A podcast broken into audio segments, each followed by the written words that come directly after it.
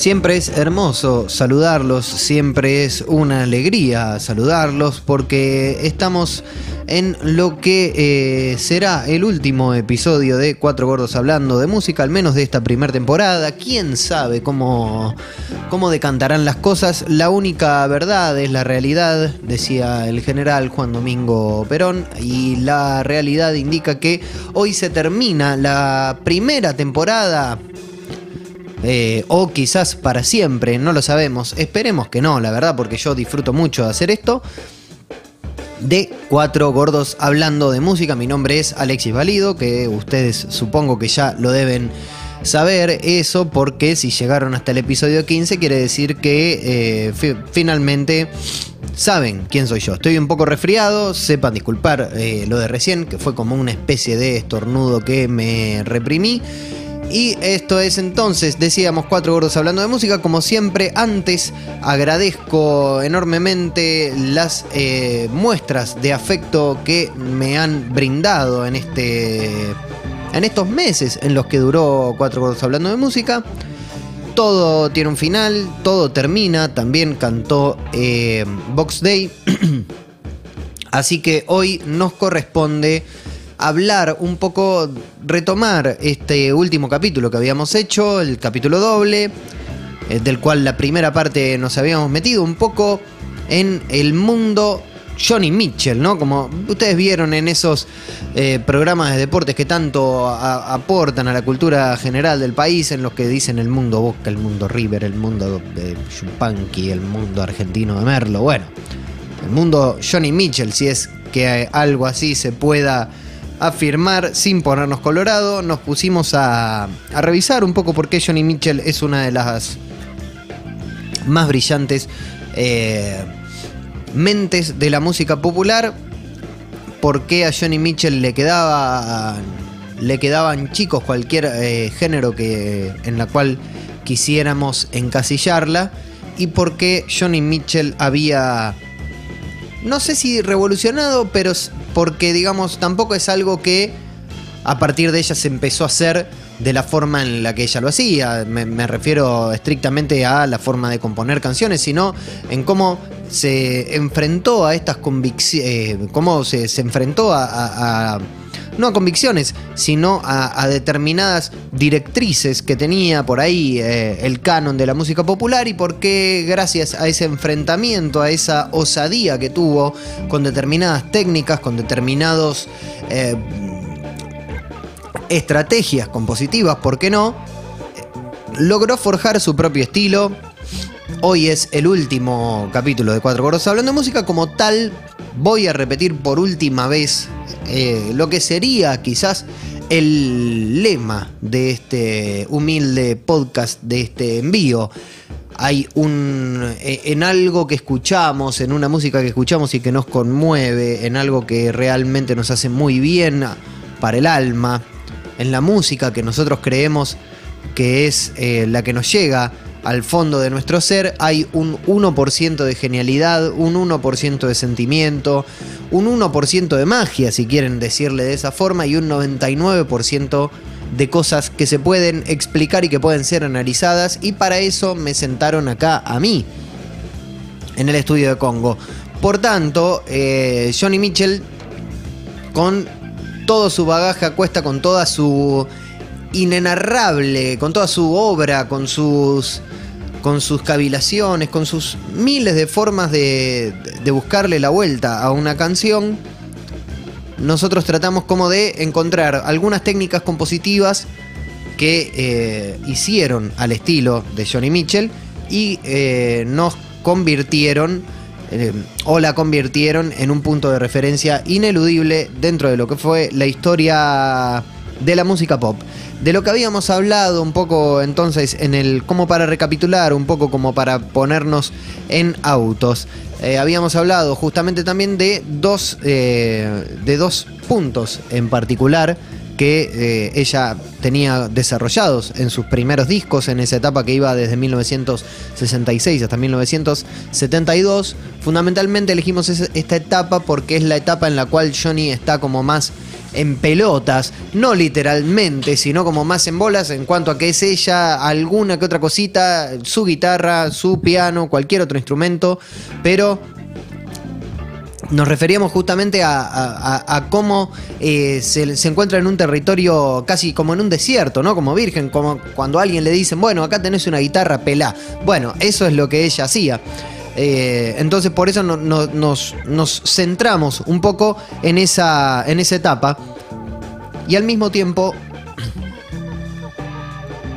hablamos y analizamos dos técnicas que eran las de... el modalismo y el polimodalismo, ¿no? Cómo esos acordes no definían, no se definían entre tonalidades, cómo esos acordes eh, estaban dentro de un modo, pero al mismo tiempo tomaban eh, notas prestadas de otras escalas, cómo al mismo tiempo cuando ya parecía haberle sacado todo ese jugo al, a la cuestión modal, ¿no? Repasemos un poco esto de la cuestión modal, como...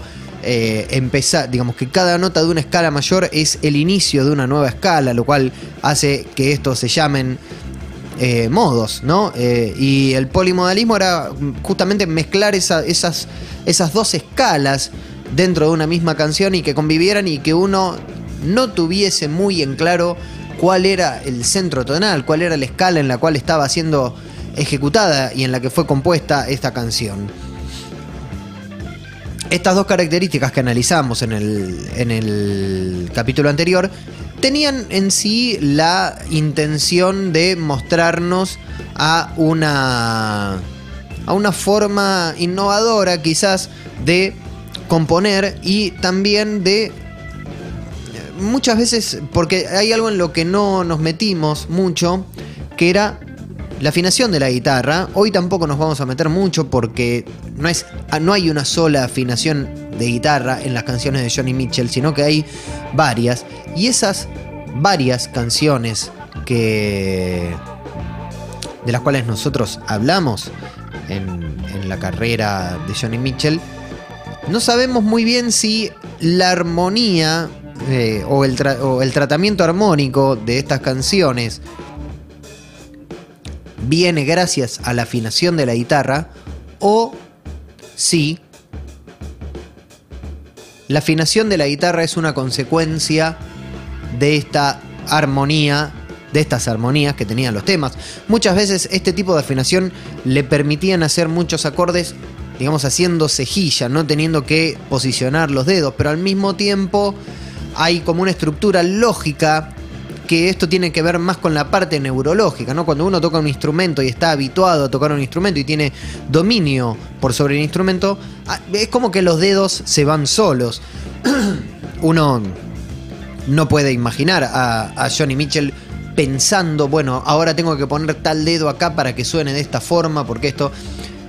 tiene para mí como una apreciación personal esto, ¿no? Tiene, tiene mucho que ver con, con el genio del flaco Spinetta, ¿no? En cómo esas cosas, ellas, ellos parecían escucharla, escucharlas y las ejecutaban casi como de una forma, llegaban a esos lugares tan complejos de explicar, eh, digamos, a, a analizar armónicamente, melódicamente, eh, y, y más también teniendo en cuenta eh, el tipo de poesía, ¿no? Los poemas que, que musicalizaban, eh, ellos llegaban de una forma intuitiva ahí, que después haya toda una... digamos, que, que es, es, es un poco esto del noventa y nueve por ciento de cosas que se pueden explicar. Que después haya toda una teoría detrás de eso, no quiere decir que haya sido pensado así necesariamente. Eh, y en Joni Mitchell y en, y en el flaco Spinetta pasa mucho eso, ¿no? También, cómo ellos se acercan a esos lugares tremendamente complejos, pero quizás porque es algo que les está, es un chabón que les está, o una musa, ¿no? O una, o una mina, es alguien no definido de género binario, que, de género no binario, ¿eh? Que les está dictando algo en, en la cabeza y que ellos lo van escuchando y, y es como algo que está bajándoles y lo están ejecutando y lo están escribiendo al mismo tiempo. Pero aún... Pero como, digamos, aún así no nos podemos quedar solo en eso, por más que saquemos esas conclusiones y digamos, bueno, estamos hablando de dos genios. Y sí, estamos hablando de dos genios. En, fundamentalmente ahora estamos hablando de Joni Mitchell, estamos hablando de una genia. No nos podemos quedar en eso, sí podemos profundizar un poco entonces en estos métodos de composición. Ya hablamos de el modalismo y ahora también habíamos, y antes, perdón, también habíamos hablado de eh, del polimodalismo y nos vamos a meter en el cromaticismo. ¿Qué es el cromaticismo? El cromaticismo justamente es cuando eh, hace, hace alusión a la escala cromática, que son la escala cromática son las doce notas que tenemos disponibles para tocar y ejecutar y que no están, no están siendo, digamos, no están puestas en ningún lugar. Es decir, no están puestas sin ninguna lógica. Eh, están puestas sin ninguna lógica, mejor dicho, ¿no? Son las doce notas, no hay escala. Sí, hay una escala que es la cromática, pero eso es todo. O sea, todas las notas que tenés disponible para tocar, que son doce, eso es la escala cromática. Y esta nueva estrategia armónica, mucho menos común que lo modal y lo y polimodal, es esta progresión cromática, ¿no? Estos, eh, estos pas pasajes le ponen como pimienta a la inocencia un tanto relativa de algunas canciones, como esta que vamos a escuchar ahora.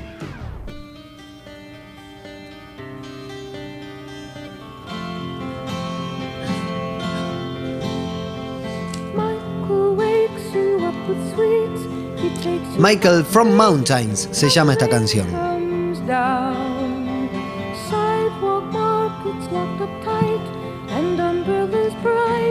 ¿Qué tiene esta canción? Tiene un cromatismo más completo, ¿no? Si ustedes escuchan un poco esta canción, encontrarán que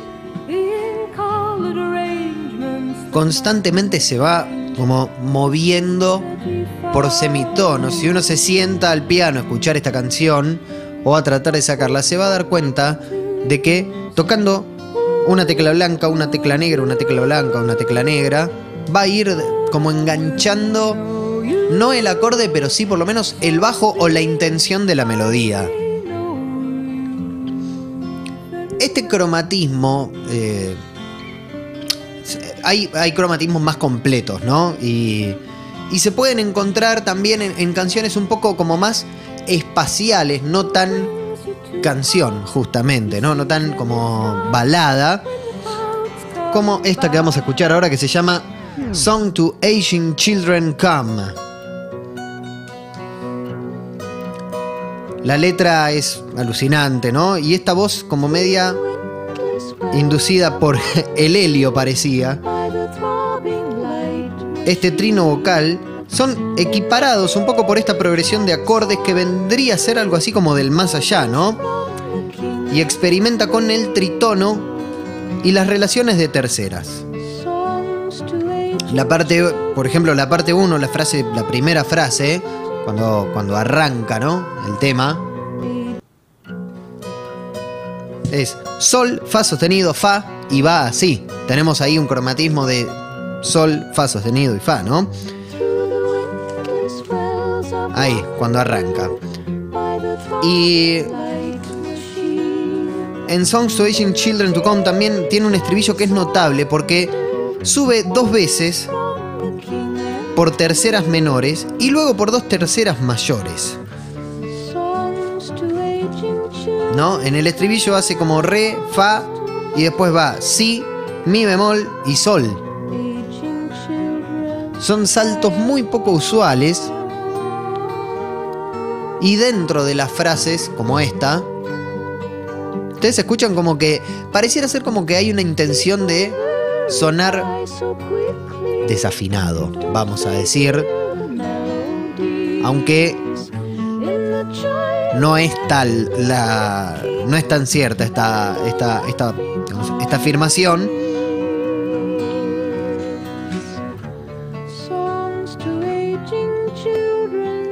Pero también, no solo en Songs, eh, No solo perdón, en Songs to Asian Children Compt encontramos estos cromatismos, sino también en esta bellísima pieza llamada Marcy.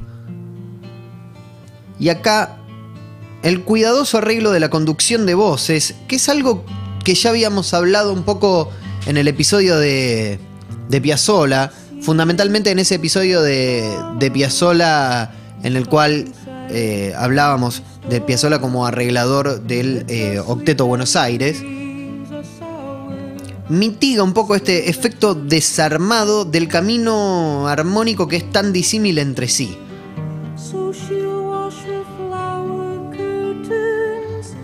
Este ejemplo también puede ser oído en términos de, de polimodalidad, ¿no?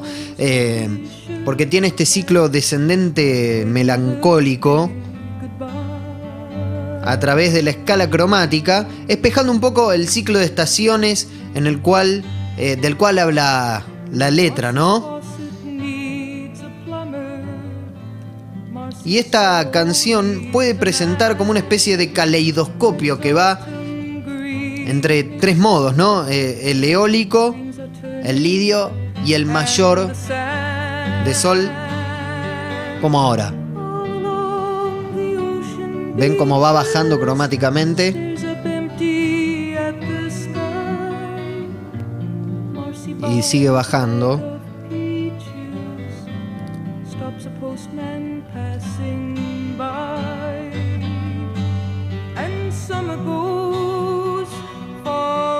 Y esta frase, que es la tercera,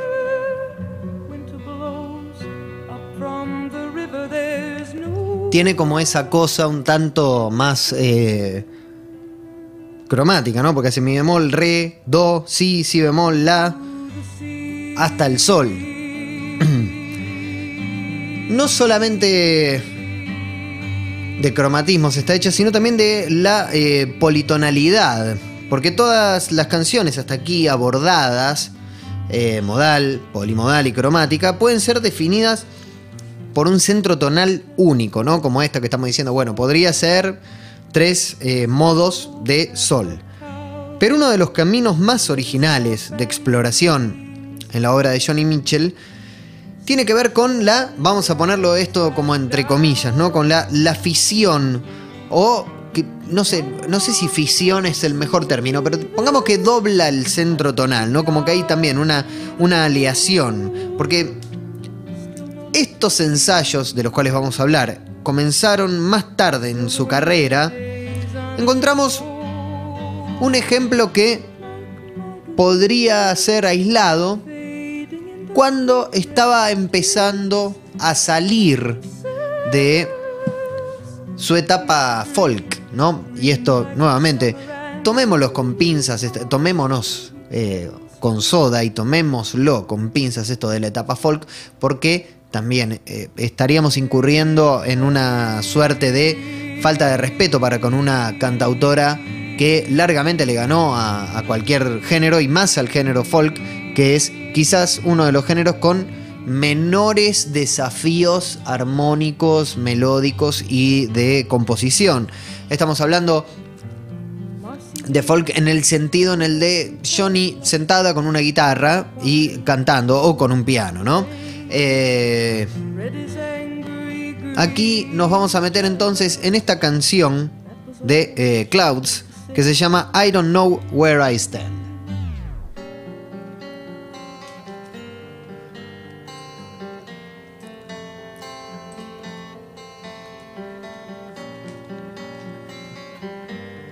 Ya hay como un, una cosita, ¿no? Que suena medio rara, miren.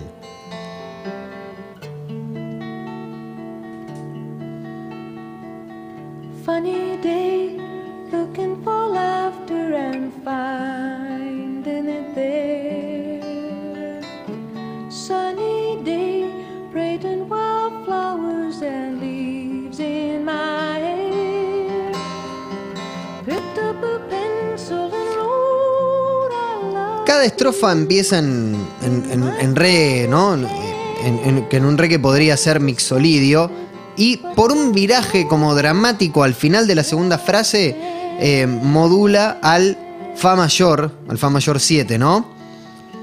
y acá las costuras entre las estrofas se ven, ¿no? Eh, las cadencias de la canción las llevan como por una progresión que podría estar dentro como de, de un modo frigio a un tercer centro tonal. Asignarle, si, si uno tiene que asignarle una tonalidad, porque ustedes fíjense que esto es re, después un acorde de do, en la segunda frase es re a este acorde de fa del que hablábamos, y la parte tres es un si bemol, la menor, si bemol, sol menor y fa. O sea, si uno le tiene que asignar justamente una tonalidad, está dentro de... O sea, podría decir, bueno, esto es en re mayor y en fa mayor, o inclusive podría ser en, en, en una triple, ¿no? Agregándole el sol. Y el, el, el estribillo es como que adquiere una pertenencia a esta estructura armónica incierta que consiste en cambios de perspectiva que son bastante refrescantes, podríamos decirle. Si, si lo ponemos desde el principio nos vamos a dar cuenta de esto que estamos hablando, ¿no? Esto es la intro.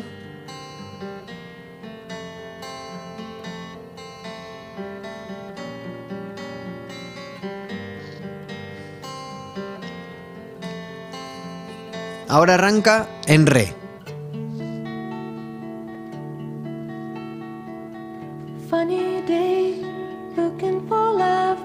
A do.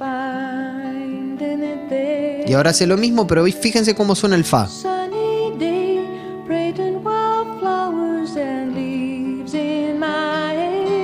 Y resuelven el si.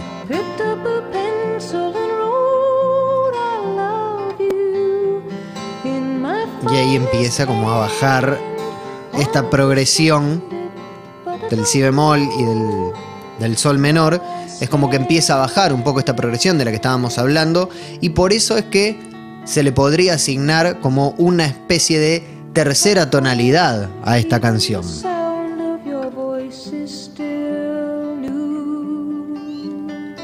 Pero hay canciones que también tienen esta característica de la politonalidad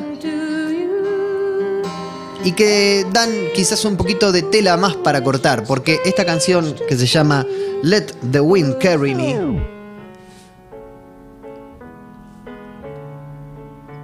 toma a la, poni- a, a, a la politonalidad como un ejemplo de doble personalidad como concepto, ¿no? Porque es de lo que habla la canción. Desde... porque habla de las peleas de sus padres durante su niñez y preadolescencia, y desde ahí extrapola una dicotomía entre dos sistemas de creencias, ¿no? Ahí es su madre y su padre, la, la ética del trabajo y el principio de placer, ¿no? La vigencia del día a día doméstico y la vigencia de esta idea un poco más nómade, y esta contradicción como de urgencias, también la podríamos considerar como que está dentro de su alma. Esta misma contradicción se ve en la estructura tonal del tema, que se divide entre fa sostenido menor y la menor, que son dos acordes que tienen nada más que una nota en común. Y Joni Mitchell, a esta distancia armónica, le saca muchísimo el jugo, porque deja muy expuestas estas modulaciones con un cambio de tónica por otra. De hecho, cada estrofa modula una vez. Y hay muy poco movimiento armónico en las estrofas, salvo por esta modulación. Pero estos pilares que, digamos, estos pilares sobre los cuales se, se establece la canción, están puestos en un plan de diseño formal que resulta realmente maravilloso. Porque las estrofas comienzan en lugar de, de una sola referencia, digamos, ¿no?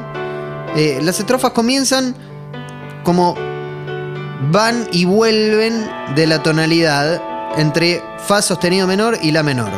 Es decir, el primer, digamos, la primera frase empieza en fa sostenido menor, modula y hace las progresiones dentro de la escala de la menor. La segunda empieza en la menor, modula y empieza a hacer las progresiones en fa sostenido menor. Después de un interludio instrumental, que es el que escuchamos recién, que vendría a ser este,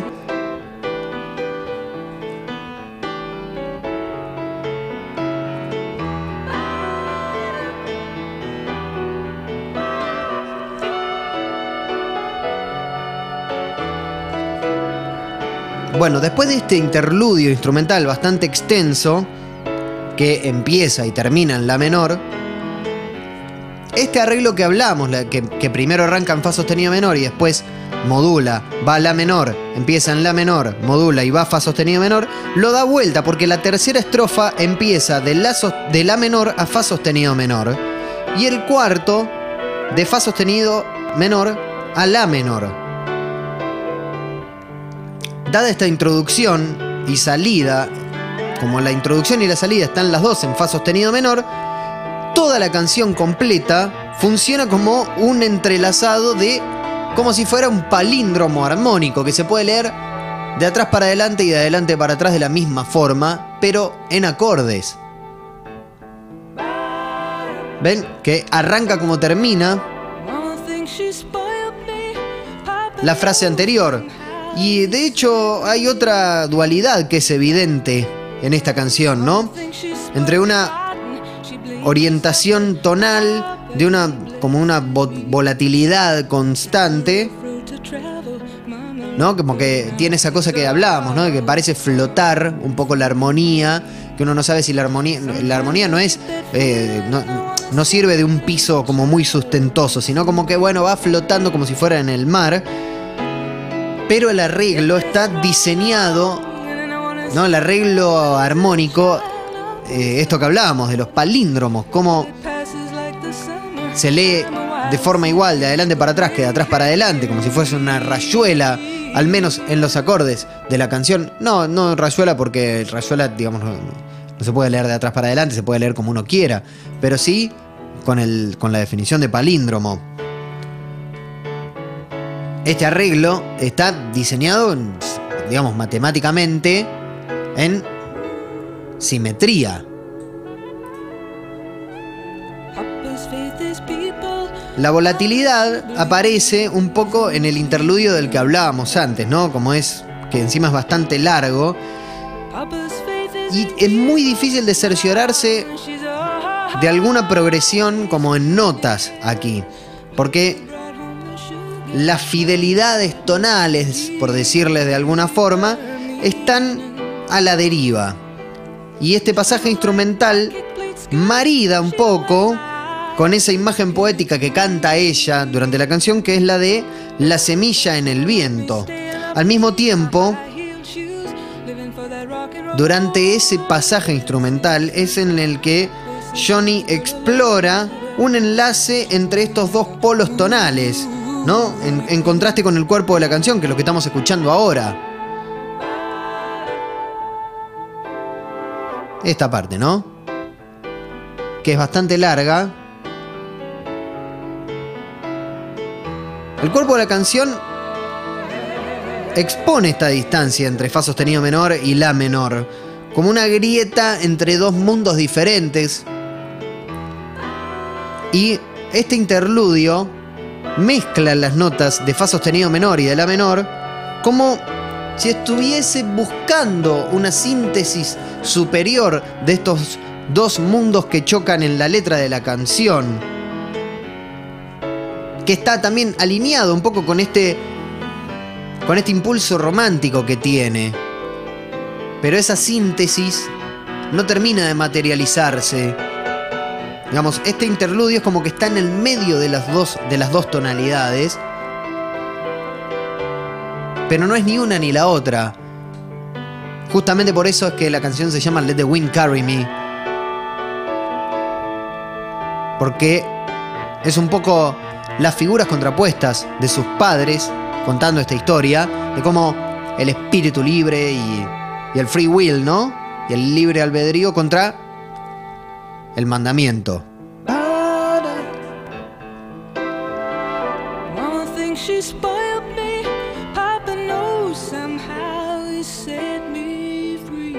Me cuesta mucho, ya les dije en el capítulo anterior, hablar encima de, de Joni Mitchell, porque siento que le estoy tirando un baldazo de pintura a la Capilla Sixtina. Pero bueno, es un poco el laburo que hay que hacer acá.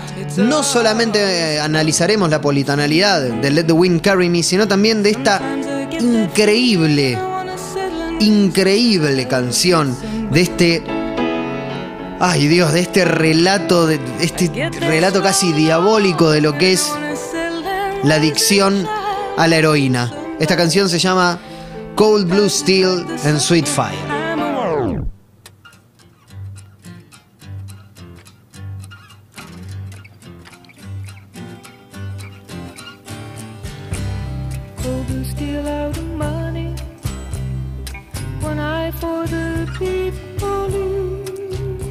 Mientras que Let the Wind Carry Me usa una relación, digamos, bastante distante entre los polos tonales, ¿no? La menor y fa sostenido menor, que son unas terceras. Esta canción, eh, Cold Blue Steel and Sweet Fire, usa una relación más cercana, que es do y sol.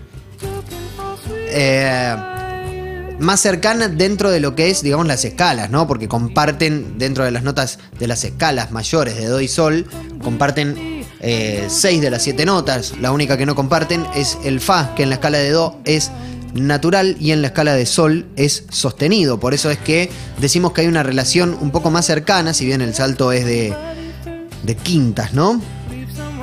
Como estas eh, dos escalas, decíamos, comparten eh, tanto territorio armónico, Joni acá puede establecer un terreno de dualidad bastante más empantanado. Porque acá sí es más difícil decir, bueno, ¿en dónde estamos? Y no sabemos si estamos en do, si estamos en sol. Para combinar esta experiencia de vacilación, los pasajes centrados en do están puestos en el modo lidio encima, que tiene justamente ese fa sostenido, que es la sensible tonal de la escala de sol. Y los pasajes que están en sol están puestos también en modos mezclados, ¿no? Como que vendría a ser bastante similar a lo que es la escala de blues. La escala de blues es como la escala mayor con una tercera menor, una cuarta, una cuarta aumentada, la quinta, una séptima menor, eh, bemol, perdón, y le, la tónica. Y estos modos mezclados de la escala de blues, ¿no? Esta cosa de la, la séptima bemol favorece a este fa natural. Es decir, la nota en la cual no coinciden estas escalas, la de sol y la de do, ¿qué hace Joni Mitchell? Bueno, el fa sostenido que está dentro de la escala de sol, bueno, lo pongo en el do como si fuera el modo lidio y en el sol como si fuera, mezclo los modos como si fuera la escala de blues y es natural. Otra forma de, de, digamos, de explicar esto es que los pasajes de sol tienen elementos de do, ¿no? De la escala de do, y que los pasajes de la escala de do tienen elementos de la escala de sol.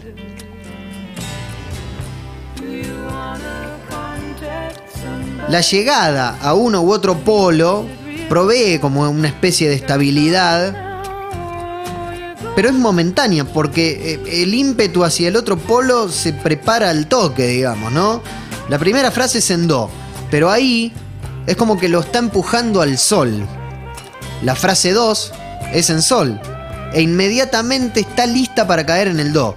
Y ninguno de estos dos polos están muy bien diferenciados.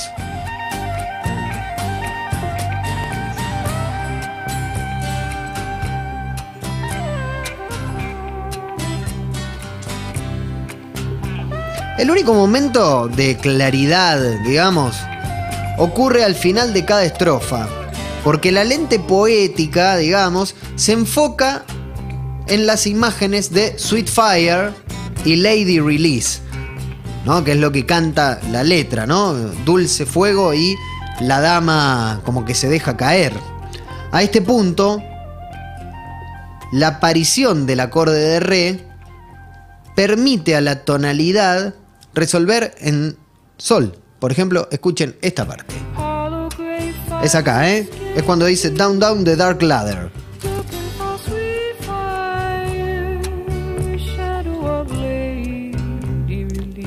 Sweet Fire, Lady Release.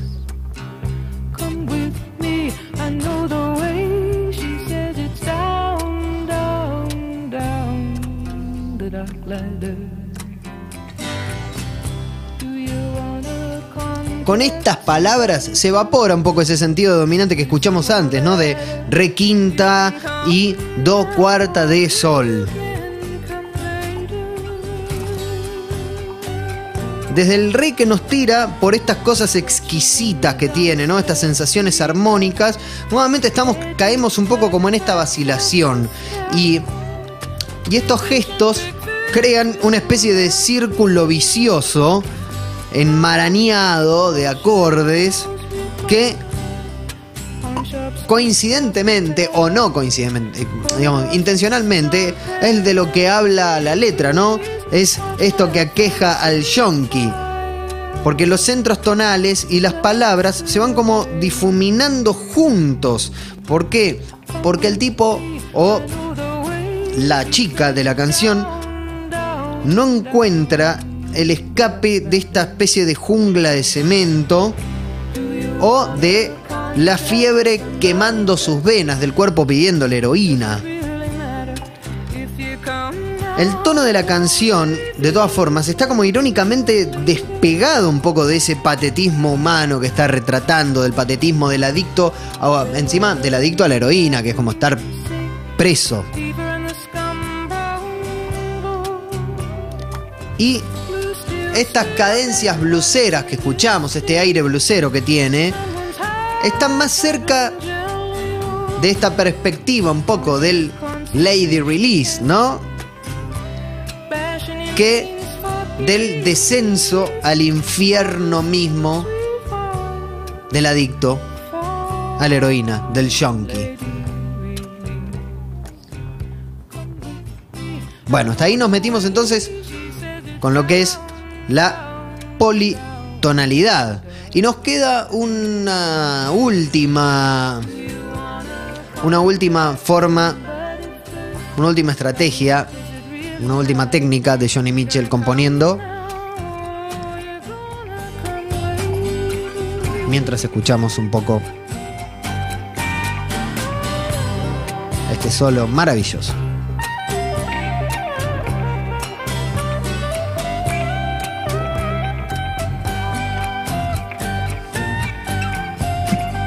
Y mientras yo tomaba, ¿para qué negarles un vasito del agua? Bueno, de agua.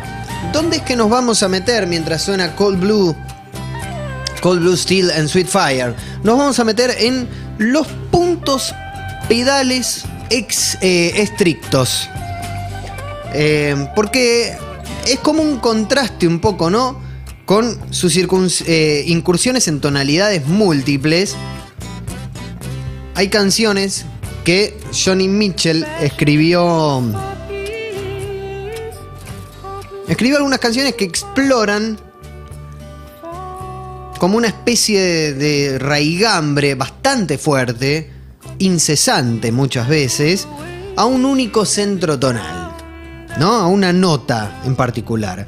Armónicamente estas canciones se superponen con eh, las canciones que uno puede considerar Eh, de, mod de modalidad o de polimodalidad, ¿no? Pero el tema es que en estas canciones ella usa unas anclas tonales que son como tan insistentes que definitivamente constituyen como otro princi principio organizativo. Los pedales siempre están en la tónica, pero en dos canciones que... En, pero en un par de canciones, no en dos. Eh, fundamentalmente en una que toca con el dulcimer, ¿no? Aquella especie de charango apalache. Están en, en el dominante. Joni usa estos puntos pedales con técnicas especiales que además contienen un gran rango de efectos.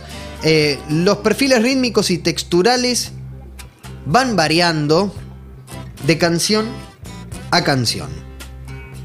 ¿Por qué? Porque es momento de meternos en Song to a Seagull. Cuando termina esta canción, con este solo de saxo hermoso, nos metemos en Song to a Seagull.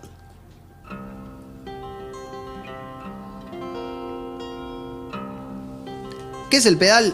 Esa nota que suena todo el tiempo. Bom, bom. La estoy cantando yo.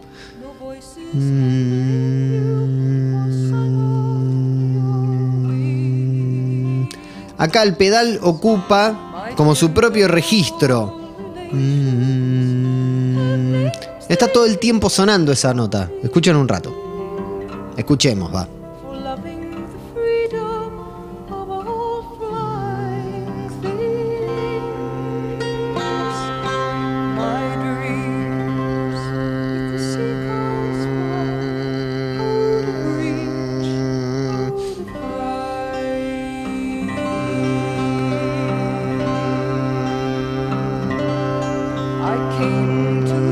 No para de sonar esa nota, ¿no?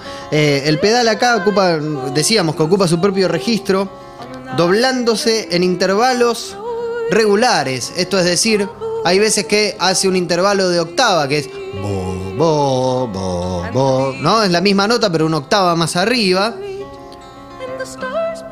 Y como que se deja ver como muy por encima de la superficie melódica, digamos, ¿no? Si yo me pongo a cantar la nota como recién, ustedes la van a saber identificar. Pero si no, si no hay alguien indicándoles, escuchen esta nota que está todo el tiempo presente, quizás se les pase un poco de largo, ¿no? Y, y, y este patrón del, del pedal... de la nota pedal, eh, establece un símbolo de espacio abierto con muchas capas.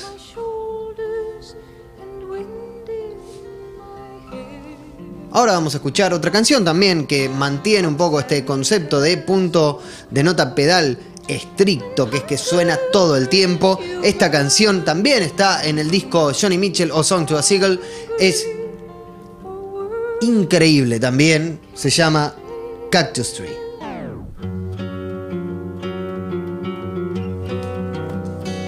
Es un catálogo nostálgico, digamos, de amores pasados. Y,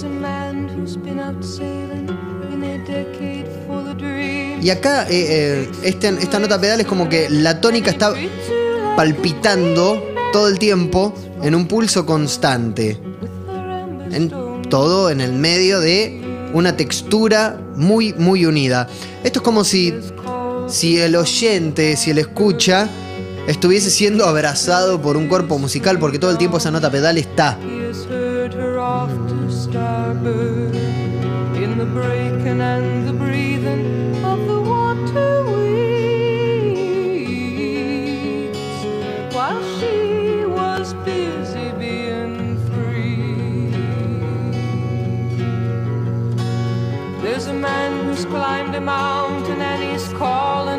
Acá, este pedal rítmico que escuchamos, ¿no?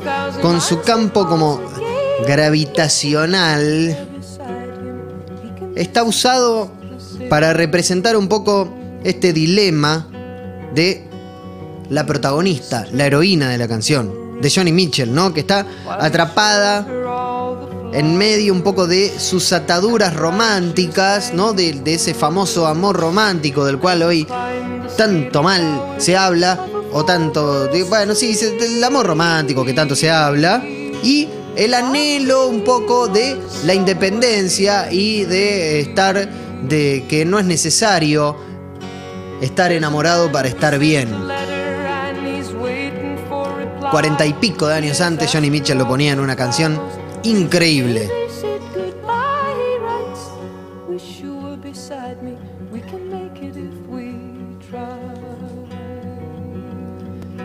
Y acá, eh, eh, digamos, el pedal en, en Song to a Seagull, que es el que escuchamos antes, tiene un impacto como temático, como un ancla irónica, que está impidiendo un vuelo de perspectiva, ¿no? Que, digamos, un vuelo que le permita ver, alejarse y ver las cosas en otro plano, ¿no? Esa es la nota pedal de la canción que escuchamos anteriormente. En contraste, tenemos otra canción que eh, está tocada justamente en dulcimer, que vendría a ser el charango apalache, como le he puesto sin querer, acá divagando. Un blues con dulcimer que disfruta de una actividad armónica casi sin compromiso. Esta canción que vamos a escuchar con dulcimer se llama All I Want y está en el disco llamado Blue.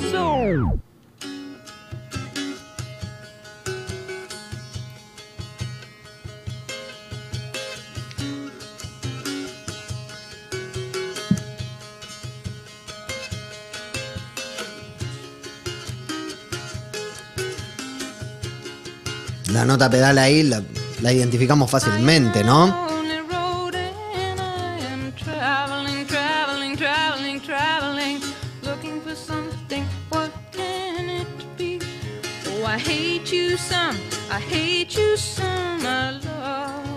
Acá la, la letra, la poesía, habla de, justamente, ¿no? Del traveling, traveling que escuchábamos recién. Habla de... Habla de un viaje, de una búsqueda personal, digámosle, para finalmente encontrar la libertad.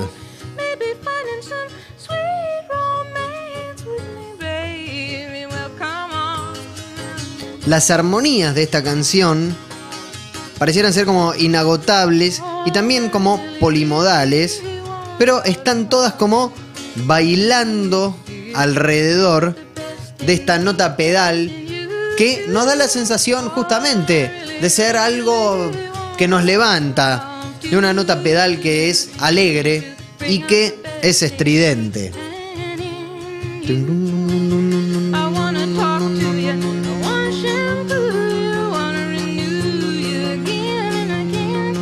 Ahí la canto yo, porque justamente es eso, ¿no?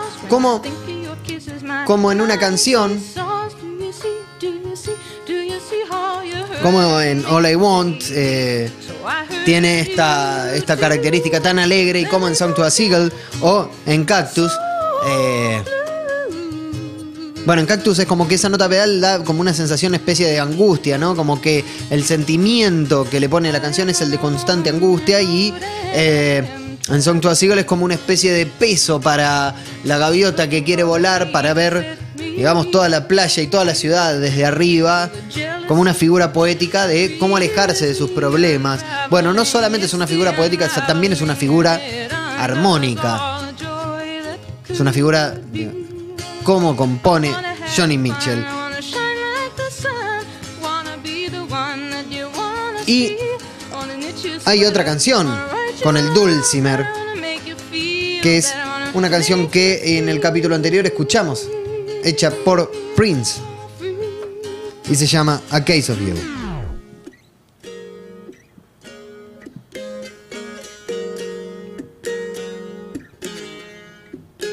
Es una balada, ¿no? Entonces, por eso mismo el...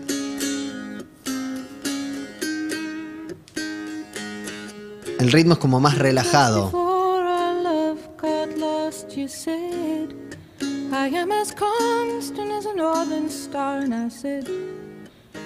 T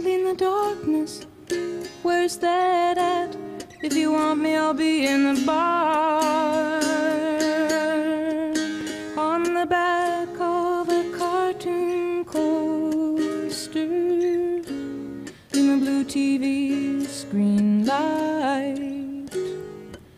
to remember Canada. Oh, Canada. Bueno, disculpen. Bueno, esta canción es como de amor. Y, y es como, justamente al ser una, balea, una balada, es como más relajada.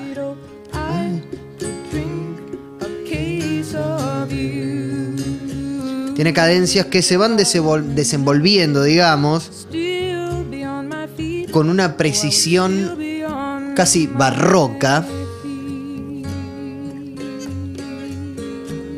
Y dan como una especie de sensación de inevitabilidad, ¿no? Es inevitable que los acordes vayan cayendo donde terminan cayendo.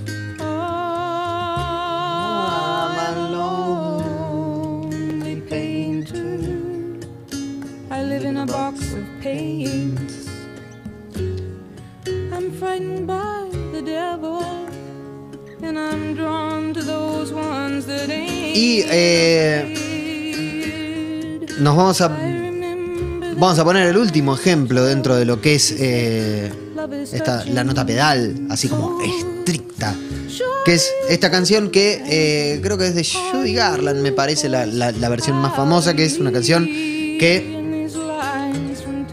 la de Joni Mitchell tiene, digamos, no, no tenés con qué salir a pelearle a Joni Mitchell. Esta canción se llama Both Sides. Both Sides Now.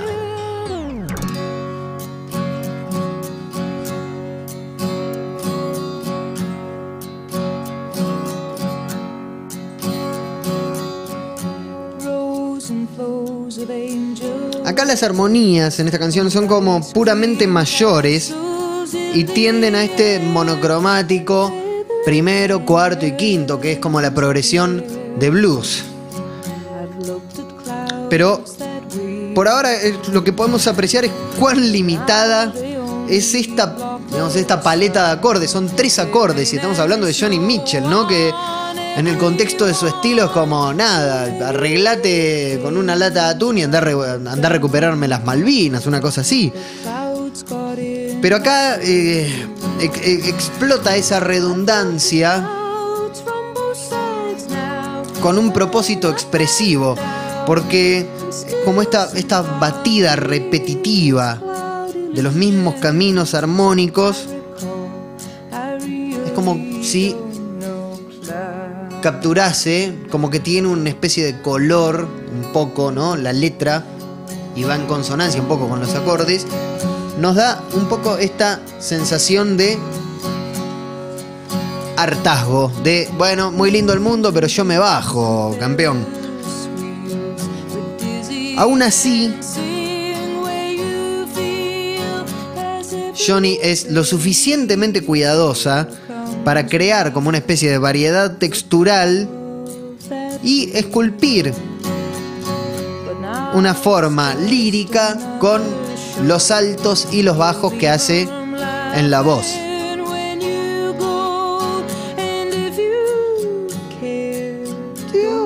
Bueno, no me voy a poner a cantar arriba, ¿no? Pero justamente es eso, ¿no? Esa, esa figura poética.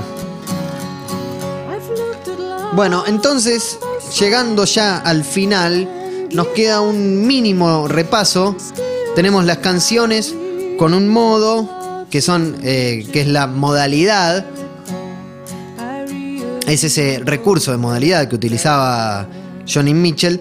Hay más de cincuenta canciones en la, en la carrera de Joni Mitchell con esta característica.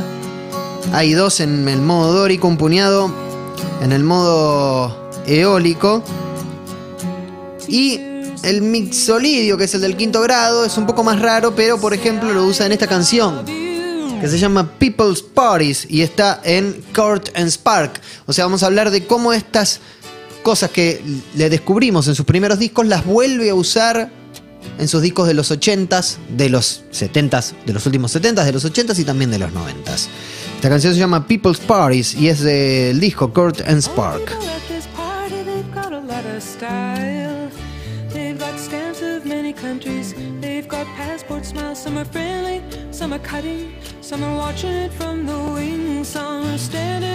center, giving to get something.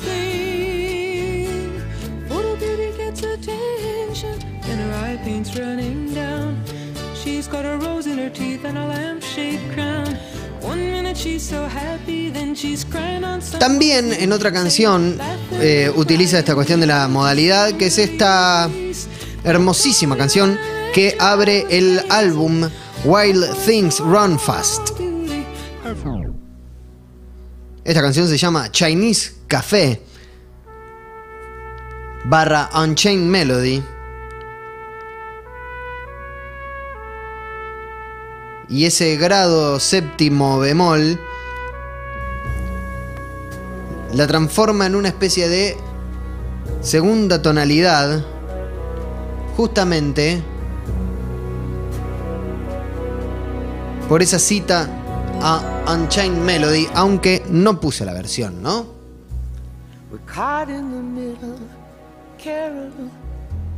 Del disco.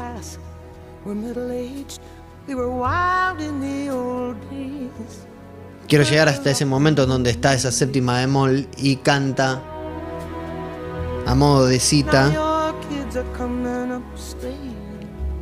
Unchained Melody, la canción de Ghost, digamos.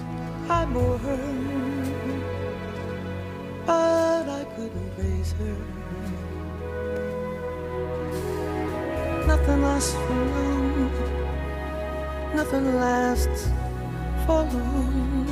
No, nothing lasts for long. Down at the Chinese cafe, we'd be dreaming on our dimes. We'd be playing. Oh, my darling, my darling.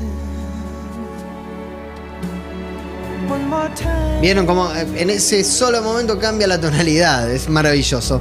Después también hay un grupo de canciones que están en modo mayor, que eh, también esas canciones que están en modo mayor, que son bastante más sencillas, están puestas también como una especie de polaridad entre la tónica de la escala mayor y lo que sería la relativa menor. Esto es decir, por ejemplo, la escala de do mayor y la escala de la menor tienen las mismas notas.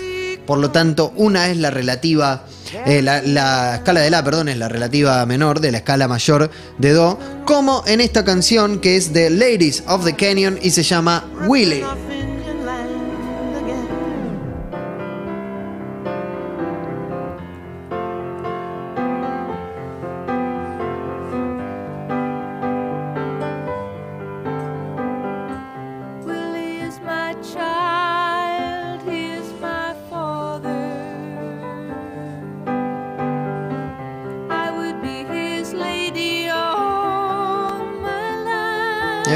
Pasa como una parte menor, ¿no? Pero arranca en una parte mayor.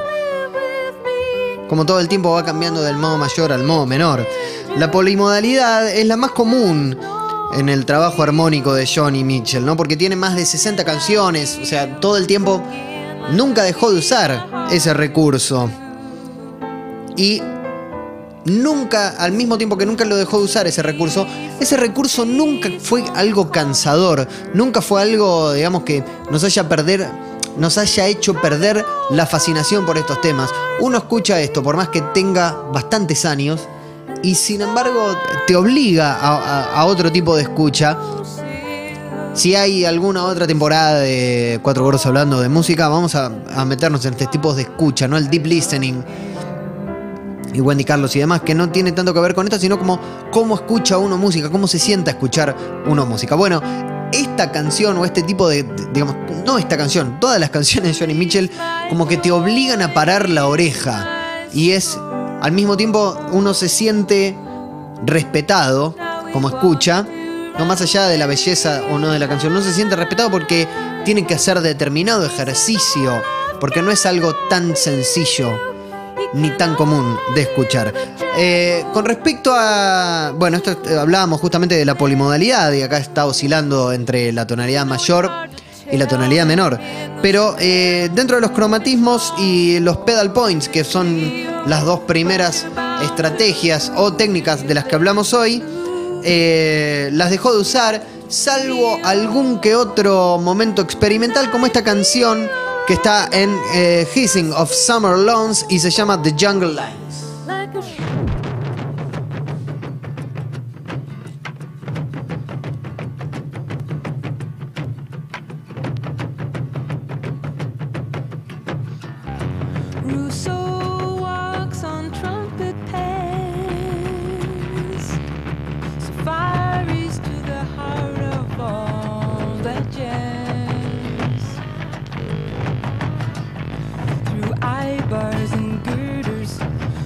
Acá tenemos unos ritmos típicos de la nación de Burundi, en África.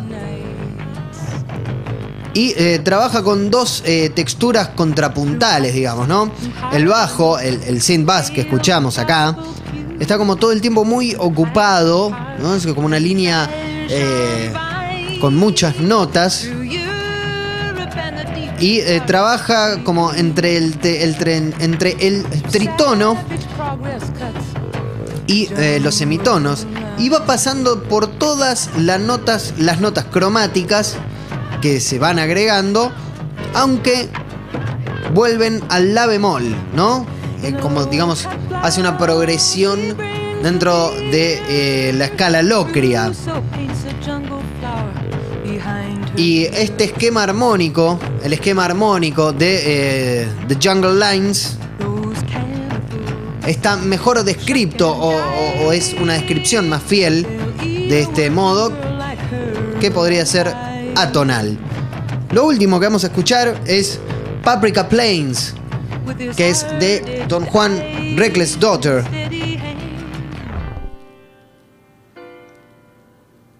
Esta dura dieciséis minutos, no la voy a dejar entera. Pero como vimos, es eh, una paleta armónica como polivalente, sutilmente puesta y muy distintiva, la de Joni Mitchell.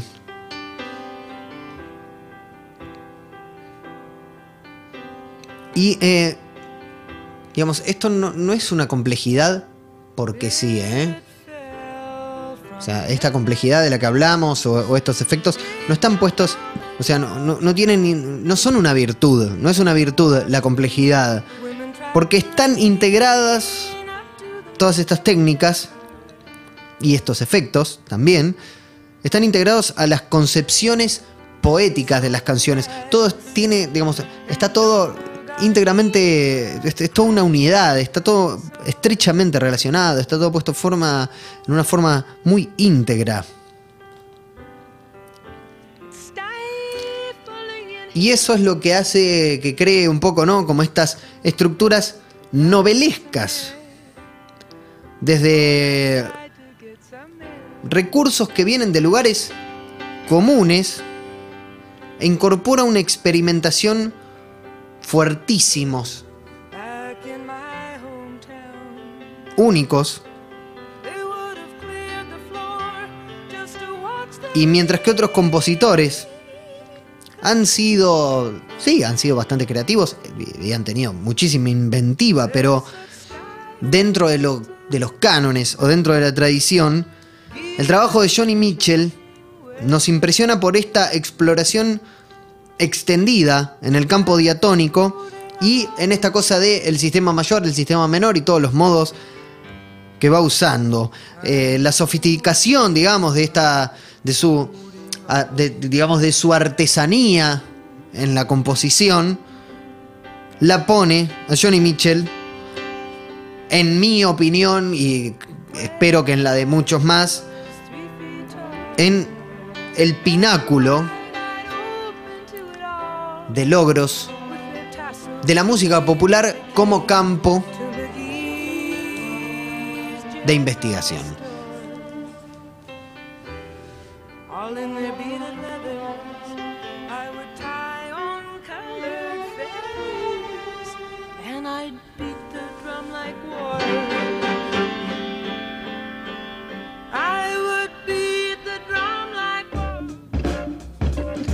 Y bien amigos, entonces diría Mariano Kloss, esto ha sido el capítulo quince de Cuatro Gordos Hablando de Música, el último capítulo de una primera temporada que esperemos siga su curso más adelante, esperemos que sí o que no, quién sabe.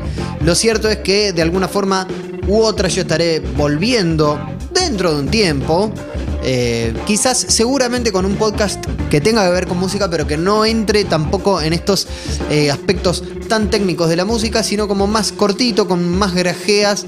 Eh, más adelante quizás, es una idea que todavía no se, no se terminó de hablar, no debería estar diciendo esto al aire, pero bueno, me tengo que despedir, eh, y a las cuatro o cinco personas que les agarre cierta tristeza porque esto se termina, les digo que más adelante estaré volviendo seguramente con otra cosa. No es tanto Cuatro Gordos Hablando de Música, no tiene nombre todavía, pero más adelante, en un par de meses, Eh, va a haber un podcast nuevo. Les quiero agradecer por estos meses de escucha, por estos meses de interacción, por estos meses de, de camaradería, por decirlo de alguna forma. Eh, no está Clemente Cancela, quien me acompañó en los primeros envíos. Eh, luego eh, fue como me fui quedando solo, como decía la canción de Seru Girán. Pero de todas formas lo he disfrutado muchísimo y eh, me, me sentí muy me sentí muy feliz de que haya público, más no sean dos o tres personas, pero me sentí muy feliz de que haya público para cuestiones que están más cerca de, de, de, digamos de, de, de, de abordar la música tanto como académicamente y no tanto desde el lugar de escucha común, por decirlo de alguna forma, ¿no? Una visión un poco más analítica de la música. Si han escuchado los quince episodios anteriores, les agradezco mucho. Si no lo hicieron, escúchenlos. Hay algunos que son bastante mejores que otros, hay algunos que no son del todo uff, pero que también están muy bien. Yo realmente estoy, eh, estoy muy orgulloso de haber podido hacer esto. Y bueno, Eh, nada, eh, mis redes son arroba lalesi en Twitter y en Instagram, las redes de este hermoso lugar que ustedes han hecho posible, los que eh, se han sumado al Club Sexy People, eh, son arroba Escucho Congo. Les agradezco enormemente por estos meses de aguante, por estos meses de tanto amor recibido, y en algún momento nos estaremos escuchando, yo enlatado y ustedes, sea en el momento en el que fuere. Si están escuchando esto luego de muchos años, también les agradezco por haber estado desde ahí. No nos escucharemos el jueves que viene ni el viernes que viene, no habrá más capítulos nuevos hasta dentro de un buen tiempo, así que esto es para ustedes, muchas pero muchas gracias. Esto fue Cuatro Gordos Hablando de Música.